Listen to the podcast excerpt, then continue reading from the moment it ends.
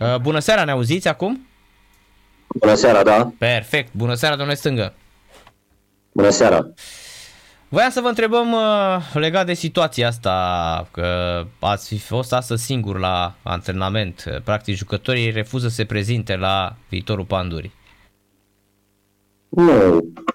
Ieri am fost singur la antrenament, nu că am fost singur. Băieții au venit la antrenament, s-au prezentat la antrenament, numai că nu, nu au dorit să facă antrenament datorită faptului că au fost ceva probleme care s-au rezolvat. Astăzi am făcut antrenament normal, s-au prezentat toți jucătorii, au fost ok. Au fost ceva probleme, dar s-au rezolvat. Lucrurile au intrat într-un făgaș normal și totul e ok.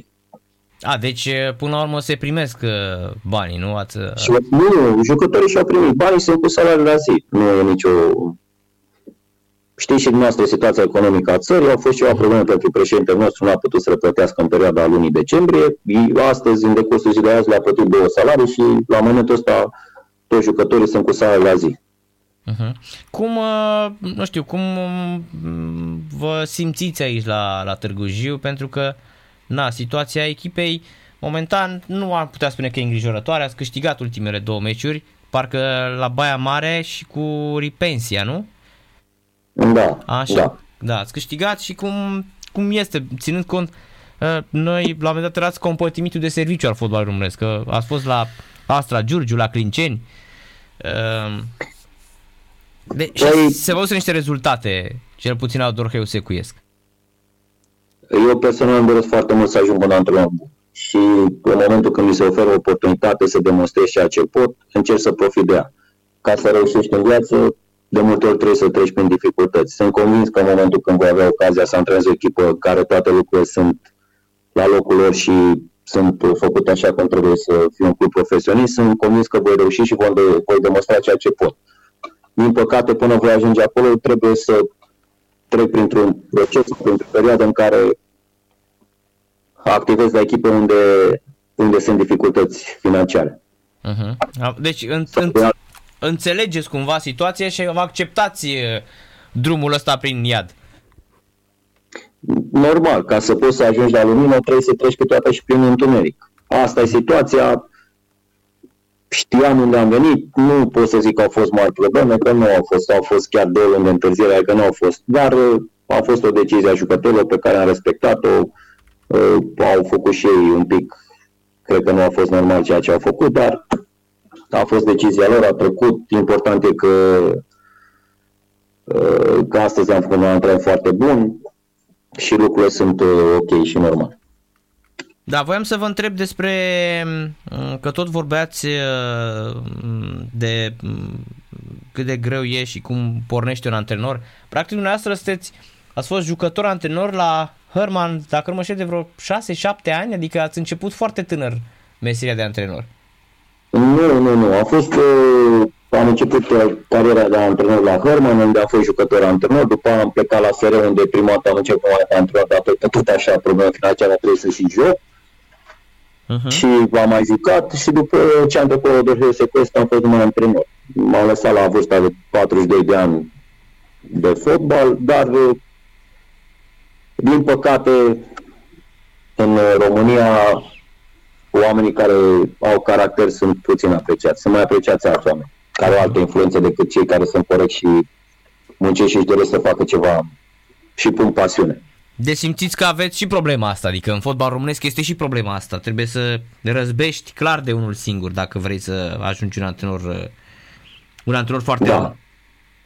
Da, da, pentru că în primul rând nu se respectă legile, în al doilea rând, dacă nu ai influențe politice, toate cluburile sunt conduse politic și atunci trebuie să o iei de la capăt, să reușești să faci o mare performanță cu o echipă mică ca să poți să ieși în față, că altfel e foarte greu. Am multe exemple. De exemplu, sunt și coleg și prieten cu, cu Nae Constantin de la Petrolul. Uh-huh. Până a avut bani, a fost foarte mulți antrenori din altă parte la Ploiești.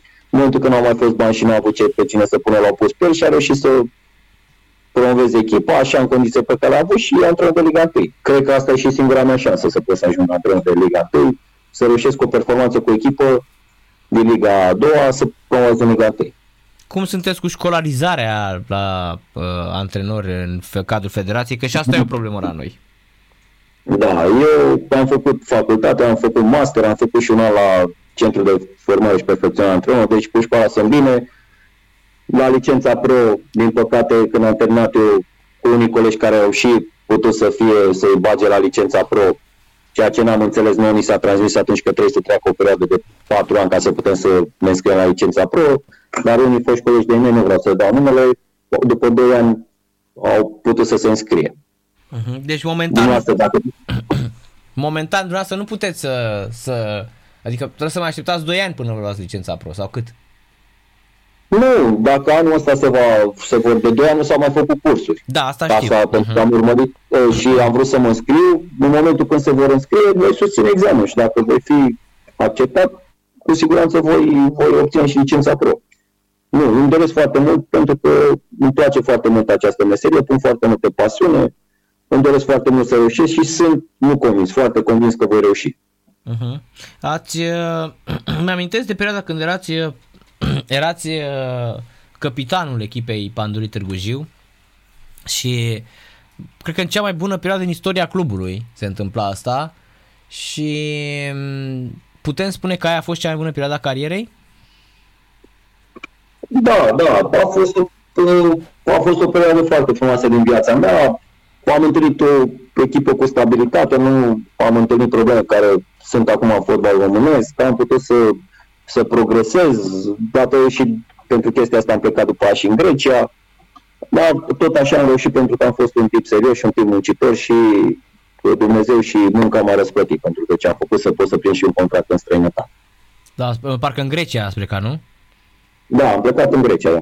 Uh-huh. Și ați revenit la Târgu Mureș. Da, da, exact, exact. Da, și după aia nu mai știu exact ce s-a întâmplat, că... După aia am activat la Corona tot în Liga a doua, am promovat în Liga 1 și după aia am făcut și o vârstă. Pe, pe la vreo 36 de ani am început să joc prin Liga a treia și am promovat cu secție în Liga a doua, uh-huh. după care cu Hermanu am pierdut în ultima etapă pentru că mi-am dorit și sunt un antrenor corect și n-am acceptat mizerii. Am ratat o promovare în ultimul minut. Dar sunt convins că corectitudinea va fi răsplătită mai devreme sau mai târziu. Am înțeles. Deci nu faceți, nu, nu acceptați compromisuri deloc. Dar, în schimb, ați merge oriunde este foarte, foarte greu. Nu, îmi doresc să antrenez, asta e clar că îmi doresc să antrenez, îmi doresc să demonstrez tuturor că sunt un antrenor capabil și cred că am demonstrat-o pe la toate echipele pe unde am fost și aici la Târgu Jiu, pentru că nu știu câți antrenori au ieșit, au rezistat în tur de campionat cu domnul Sancină.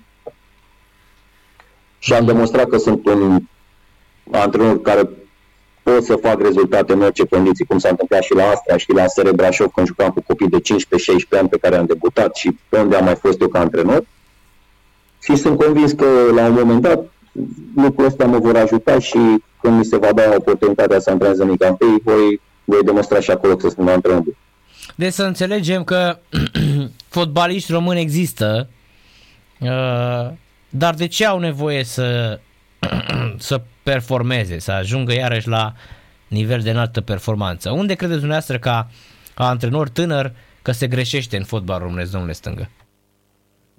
Două lucruri, cred eu, mentalitate și muncă. Mentalitatea pe care o au la momentul ăsta nu îi ajută să reziste la marea performanță și la presiune. Și în al doilea rând, cred că nu ne place munca. Da, deci nu suntem obișnuiți cu prea multă muncă. Da, munca face diferența. Munca bine făcută, nu munca nu prost și fără rost. Nu, o muncă bine făcută, bine organizată, în care să, să pui pasiune și să te dedici 100% și atunci când ești de pe terenul de antrenament sau de joc, să știi că ai dat 100%, te va ajuta, cu siguranță te va ajuta. Nu, chiar dacă nu reușești de fiecare dată, dar tu să știi că ai dat 100%. Uh-huh, am înțeles. Deci asta este... De, de asta e o explicație pentru care nu mai avem fotbaliști astăzi. Fotbaliști Credeți că, uh, dumneavoastră credeți că nu avem jucători talentați? Da, avem talentați, dar uh, cred că se pierde ceva și în procesul de creștere a lor. Mi se par prea firavi, prea uh, Uh, cum să spun, condițiile țării. Uh, e adevărat că astăzi ai totul, da? Pe vremea când erați fotbalist, da, generația uh, dumneavoastră 78, eu sunt 80 și am jucat la Craiova, știu cum era. atunci n-aveai, că ne înjura antrenorul că uh, nu avem carne, că mâncăm doar cartofi prăjiți și nu putem să alergăm. Și sau pâine cu untură, că asta erau. Că n-aveai. Dar acum ai toate condițiile. Generația aia au ajuns numai fotbaliști, dar ăștia de astăzi au tot cele, absolut totul. Eu cred că nici nu mai este foame fotbalistului român. Am impresia că... Poți să-mi spui și mie, poți să-mi spui și mie de ce crezi că a reușit uh, Simona Halep? Pentru că... Sau Popovici? Sau cei care de la canotaj, care sunt, Da, sunt niște excepții, care... sunt niște excepții, dar e adevărat că și muncesc enorm. Foarte, foarte mult. E clar că pentru ei nu există altceva. Nu, dar asta face diferența. Asta face diferența. Ziua de astăzi un jucător, dau un exemplu, care de două, trei goluri la Liga 1, e Maradona. Înainte mm. erau jucători de dau 10-15 goluri și nu le nimeni și se băteau pentru ei. Asta e diferența acum. Și jucători, sportivii români de performanță care au ieșit performanță au făcut niște sacrificii. Nu știu dacă ai urmărit la ce oră se trezea Popovi sau câte antrenamente făceau cei de la Canota sau că se duc prin Italia sau gimnaștii sau cei care obțin mare performanță, așa ce eforturi da. au făcut. Dar toți fac așa, nu. toți canotorii și toți, toți canotorii, toți înotătorii se trezesc la 4, la 5 dimineața. Și crezi că dacă jucătorii români ar face efortul ăsta și s-ar antrena suplimentar și ar avea grijă de ei, de nutriție, de odihnă, de alimentație, de mentalitate, de toate lucrurile astea, crezi că n-ar ajunge la o mare performanță? Cu dacă, siguranță. Dacă s-ar schimba tot întreg sistemul, adică tot să facă același lucru, adică uh, 10 da, de din... Ce păi dacă, dacă... De ce crezi că toți? Păi, eu zic că dacă nu, dacă ai 5, 6, 7, 8, 9 oameni, da, care te trag în jos, probabil toți va, fi, va exista anturajul ăsta de lasă-mă că dacă la nu alergă, să alerg și eu. Dar dacă ar face toți chestia asta, cum era pe vremuri, nu? Că, ok, nu o să ajungă niciodată unul singur fotbalist uh, sau 10 dintr-o echipă de 20. Știți și dumneavoastră că sunt puțini care ajung, da? La nivelul să joace în, în Liga, în Liga 1. Dar cred că dacă ar trage 15 într-un lot de 25, adică majoritate peste 50, cu siguranță atunci s-ar schimba fotbalul. Până atunci... Da, de ce, crezi că, de ce crezi că un simplu jucător, dacă Așa. Tu, tu personal ți-ai propune să ajungi jucător. Cine te oprește să ajungi jucător? Cine te oprește să te dormești? Cine te oprește să te antrenezi? Cine te oprește să fii primul la alergare? Cine te oprește? Dacă tu personal îți dorești să faci chestia asta, cine te oprește? Da, e, e o discuție aici. Păi mă gândesc că crezi că Ianis Hagi n-a vrut să ajungă fotbalist? Eu zic că a vrut să ajungă fotbalist. Păi și n-a fost fotbalist? A ajuns, Pentru da. jucătorul nu Ok, nu mai suntem, nu mai suntem generația în care Păi diferența o face pentru că atunci ce spun eu, ce văd eu și ce constat eu, că mă antrenez și eu foarte mulți copii. Adică că sunt obligat să formez juniori. Atunci da. eu personal vorbesc despre mine, aveam uh-huh. în primul rând mai multe ore de sport la școală, în al doilea rând jucam foarte mult uh, fotbal pe stradă, în al treilea rând nu era chestia asta la junior să faci marțea și ziua antrenament sau lunea și miercuri sau cum se face acum să plătești și taxă. Făceam antrenament în fiecare zi, veneam de la antrenament jucam fotbal în fața blocului sau la poartă, cum era la bătător, mai făceam și fotbal la școală. Adică aveam, cred că, poate cum se antrenează acum, o echipă de profesioniști, ore de antrenament și eram copil și acolo învățam să lovesc și mingea. Plus că mai jucam elastic, mai jucam baraj, mai jucam fața ascunsă la lapte gros, ceea ce îți dă coordonare, mobilitate și alte lucruri, forță.